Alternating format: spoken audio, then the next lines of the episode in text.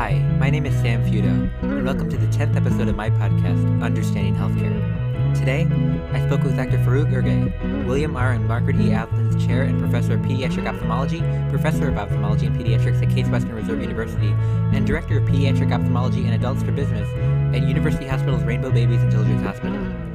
Among his many accomplishments, Dr. Urgay also currently serves as the president of the International Pediatric Ophthalmology and for Business Council, which works to preserve and restore eye health and enhance visual function in children and ocular alignment and binocularity in children and adults throughout the world. We discussed how COVID 19 has impacted his clinical, research, and administrative work, the accelerated use of telehealth and improving patient care moving forward, and current trends and issues in pediatric ophthalmology. So, here's my interview with Dr. Faruk Orge.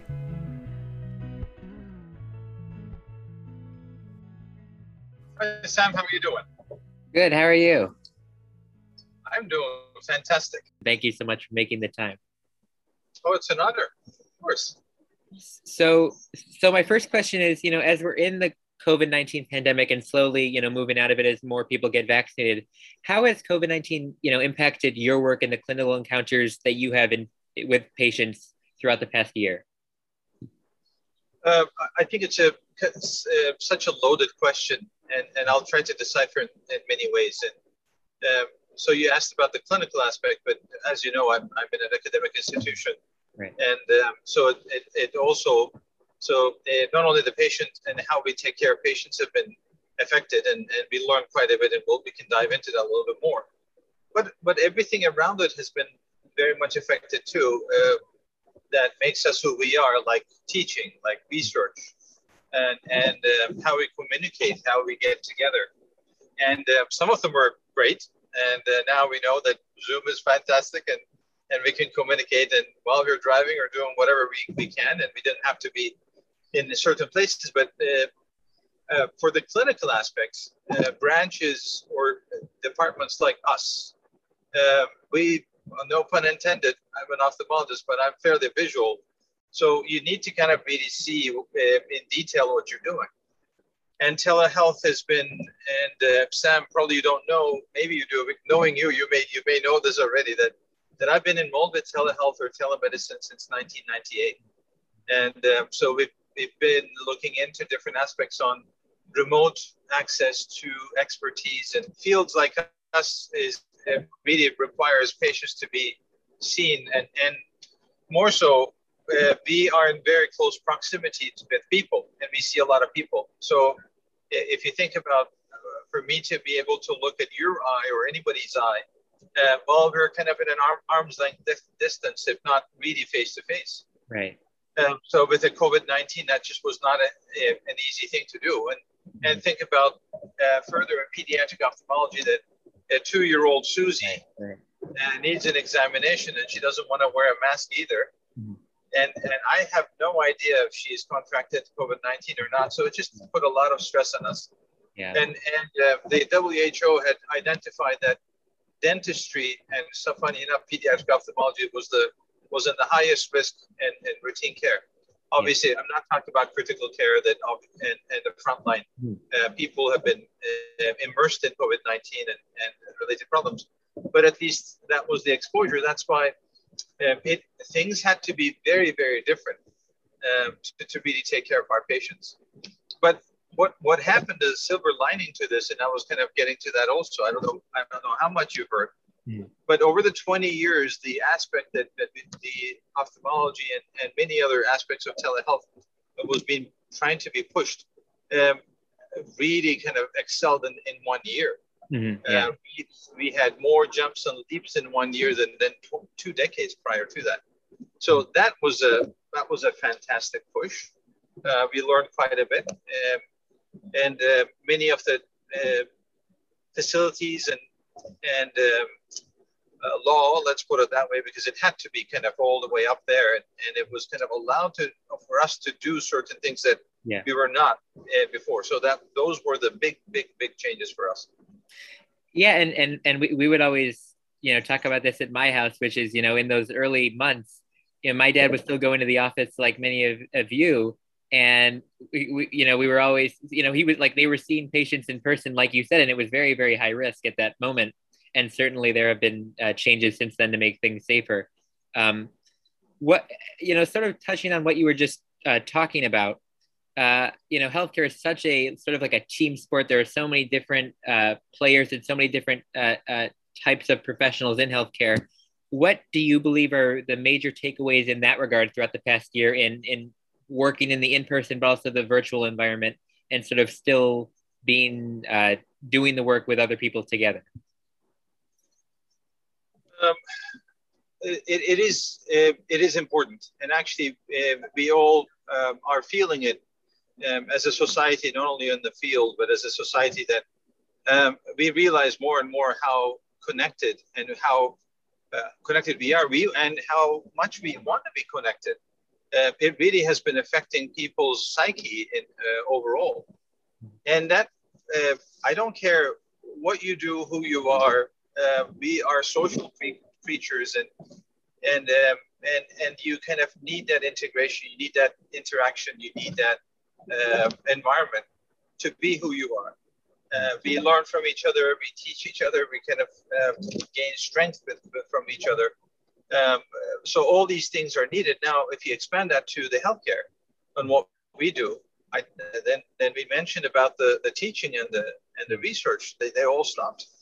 It, it came to a bare minimum in the sense that um, it just we lost a lot of opportunity because, for example, um, if I was doing a surgery, mm-hmm. uh, I was not allowed to have more than one person with me. Which sometimes I have five, six people just observing. Right. right. Um, so th- these opportunities are kind of um, um, unfortunately is gone, and you can't freeze a residency or a fellowship. It just keeps going. Yeah. Um, so what you get out of these rotations or from medical school um, is unfortunately kind of lost. Mm-hmm. And medical students were not allowed to come and shadow uh, a lot of people and, and, and, uh, and, providers. So that's that aspect. Now, on top of that, uh, we used to get together. We used to discuss. We used to kind of um, uh, just not only socially, but, but actually as, as providers, we, we always communicate. We, we use emails, and that didn't go away. So I, I'm not saying that the communication is less and and I can tell you in many ways it was it's more than ever. Um, but this human touch, one on one, shaking hands, looking into one person's eye, and and having this hearty conversation uh, is not there. And I think that that is a that, that is a big loss. It really is. It reminded us how how important that is. Yeah, yeah, and and as you've said, you know, you're not only involved in clinical care, but also, as you said, academia and research. Uh, can you speak to, I guess this is more uh, ophthalmology specific, but can you speak to some of the research you've done and some of the you know important trends or issues we're seeing in, in ophthalmology and pediatric ophthalmology moving forward? Has there been any sort of trends that you've seen this year uh, that have risen due to the pandemic or just generally moving forward? Um, so yes, we have done research particularly to do with that. And, and uh, Sam, I happen to be um, serving as the, the president of the International Pediatric Ophthalmology and Strabismus Council. So this is the council. Uh, you need to be a membership to be a member, meaning our American um, Association of Pediatric Ophthalmology is a member to this council. Um, so I get to um, hear and talk with and work with um, people, physicians, leaders from all around the world and they're representing their own countries and country societies. So we did actually surveys on, on how the, the COVID had impacted them. And there were two, two uh, surveys that I can tell you because I have, we have the results. that's about to be hopefully published. Is uh, one is, for example, uh, well, retinopathy of prematurity, where uh, very tiny babies, they're born premature. And because of that, they have problems in their eyes and they need to be attended to and um, and if you don't see them uh, in certain intervals, and you and if the disease has progressed, they can go blind uh, literally in days. So this is a not a trivial problem, and, and it affects them for the rest of their life if you think about it. Yeah. Um, so a, a constant and, and a very uh, tight scheduled observation and examination needs to be done weekly to every two weeks uh, in a schedule as such with the COVID-19, that was significantly affected. Uh, that people actually in the survey, during the survey, which we were doing this while that the COVID-19 was a little bit more active. Now we know a little bit uh, different uh, little more of what, what's going on. But people were fearing uh, that unfortunately a lot of babies babies will lose their sight because of this uh, fear and and uh, and and the, the condition that actually put put us all, not only the patients but also the the clinics and and the logistics all together.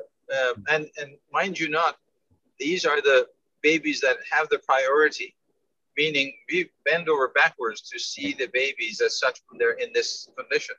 Similarly, uh, number one uh, reason after need for glasses uh, for child child blindness, preventable child blindness is actually an entity called amblyopia, or you can call it lazy eye, where the, the brain uh, somehow ignores one eye or both eyes, then, then the eye doesn't see as much as they should be. Mm.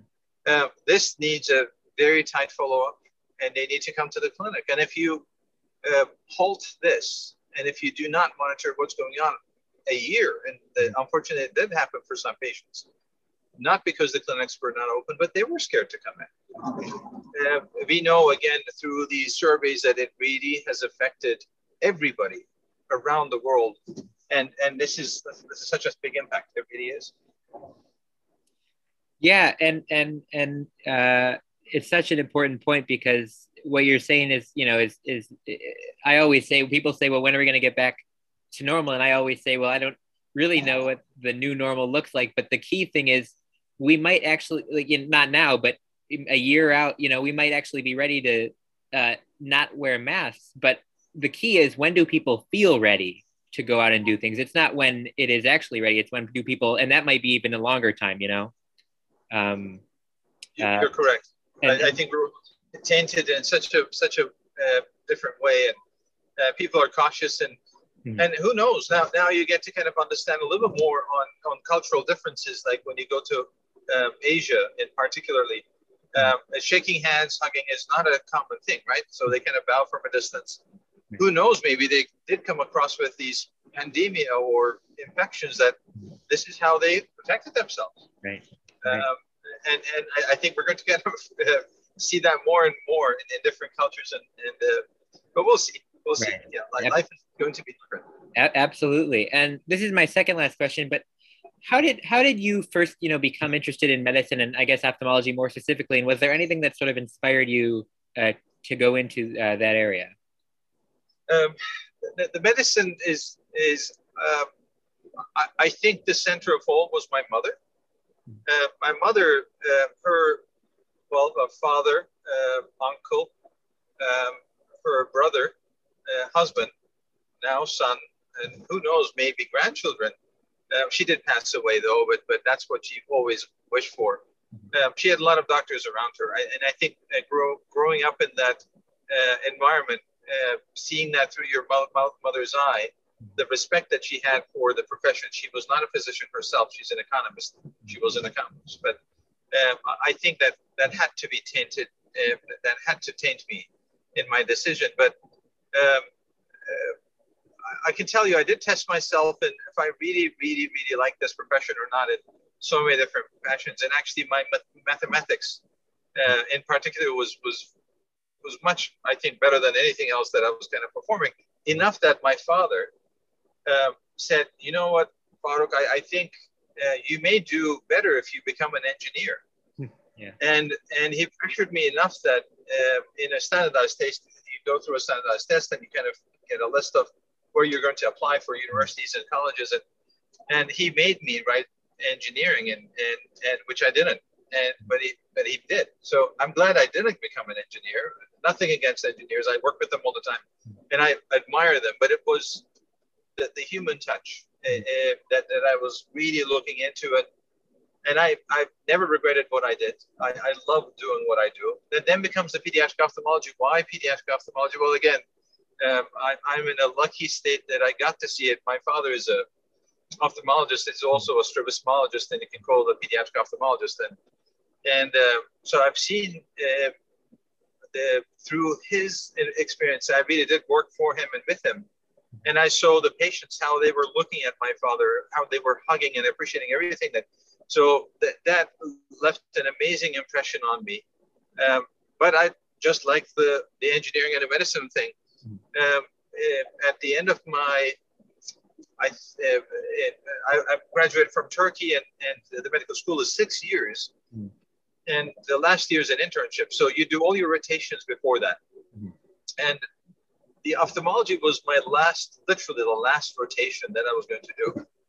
Um, and I tried to fall in love, and I thought I did with, with other uh, uh, departments and other uh, uh, portions or, or different divisions in, in, in, in medicine. Mm-hmm. but as soon as I, I entered the ophthalmology, it was like coming back home for me. Yeah. And it felt so right. And, and then it comes to pediatric ophthalmology. It's not only my father, uh, my, my mentor, he's, he continues to be one. Mm-hmm. Um, Dr. Gene Helveston, who is one of the fathers of pediatric ophthalmology. I got to do research with him uh, before my residency for two years. And that's the telemedicine that we, we started many moons ago through Orbis and Cybersight. Mm-hmm. Um, the, the, again, the, the, spark, the education, the, the integrity, the, the passion that, that, that I saw through him mm-hmm. and, and many other mentors along the way uh, really uh, singed the, the what, what I what I what I wanted from life and, and what I wanted to be. And uh, it's such an amazing thing. Uh, I really advise. I mean, it's it's. I think you can advise, uh, but it's somewhat a luck, um, and it is uh, a lot of choice. So, um, finding a passion really makes um, a, a, huge difference, not only for you but for everybody around you. Uh, you can feel the difference on when a person really loves their job. I don't care uh, who that person is. Mm. Uh, they could be greeting uh, people at Walmart. They could be uh, uh, physicists. They could be whatever. But if they really have a true passion, it shines. Right. Um, and and and every morning, even if I'm tired, waking up, and my wife was telling me that, and I've been, I think, a, physician for 25 years now. And she said, I don't remember you uh, moaning or complaining about waking up in the morning ever yeah. to go and see your patients. And I never heard you say that you, you had a bad day uh, in the sense that um, you didn't like your job, whatever. And she was kind of naturally mentioning this. And, and it is so true. I, I never did. And, and I, am just in a very happy place, is all I'm saying. I'm lucky. Yeah, absolutely. And, and, and last question, you sort of got to this towards the end but for for young people who are interested in medicine and and you know what advice would you give based on your career the tremendous accomplishments that you've uh, had and made so far your lived experiences and just the topics we've discussed today is there any advice you would give one advice is again uh, as you said i kind of touched to this already. You, one has to really truly listen to themselves. Um, it, it is an important decision. Uh, it not only defines you um, but it but affects you and everybody around you. Finding the the your true path your true north whatever that is. And it shouldn't be because your mother and father told you so or it, it looked whatever and you need to be also true on why you like it i mean some people go in for money uh, some some people go for fame some whatever that profession is um, medicine, I really do believe that it, it has to be about patients. Right. It has to be. It, it's not about us. It's actually how we get to take care of them and help them out. Mm. And if you put patients in the heart of everything, um, then then the teaching falls around it, the research falls around it, you evolving falls around it naturally happens. Yeah. Um, and, and if the patients really truly understand that you are there to help them, and if you don't know, you'll find the answer, you'll do your best to find your answer, it resonates. Don't we all want that from physicians? And, and I really advise them never to forget this. Every um, state of their careers down the road, whatever they're doing, they should always think why they got into this mm-hmm. and, and, and be true to themselves. And if it is for the patient, just keep that in the in the center for everything that they do. Everything naturally falls around it, and and that uh, that that had served me um, amazingly well. Is all I'm saying. Um, Dr. Orge, thank you so much for making the time today. It really means a lot uh, that you could be with me today. My pleasure, Sam. It's always a pleasure to see you, and, and thank you for having me. I'm Absolutely. honored. Absolutely. Thank you so much for listening, and I hope my interview with Dr. Orge was both informative and inspiring through his tremendous accomplishments and drive to care for patients. He is someone I look up to, and I really appreciated having him on the podcast today. I hope you all are doing well and staying safe. And remember, we can't just consume healthcare, we have to understand healthcare.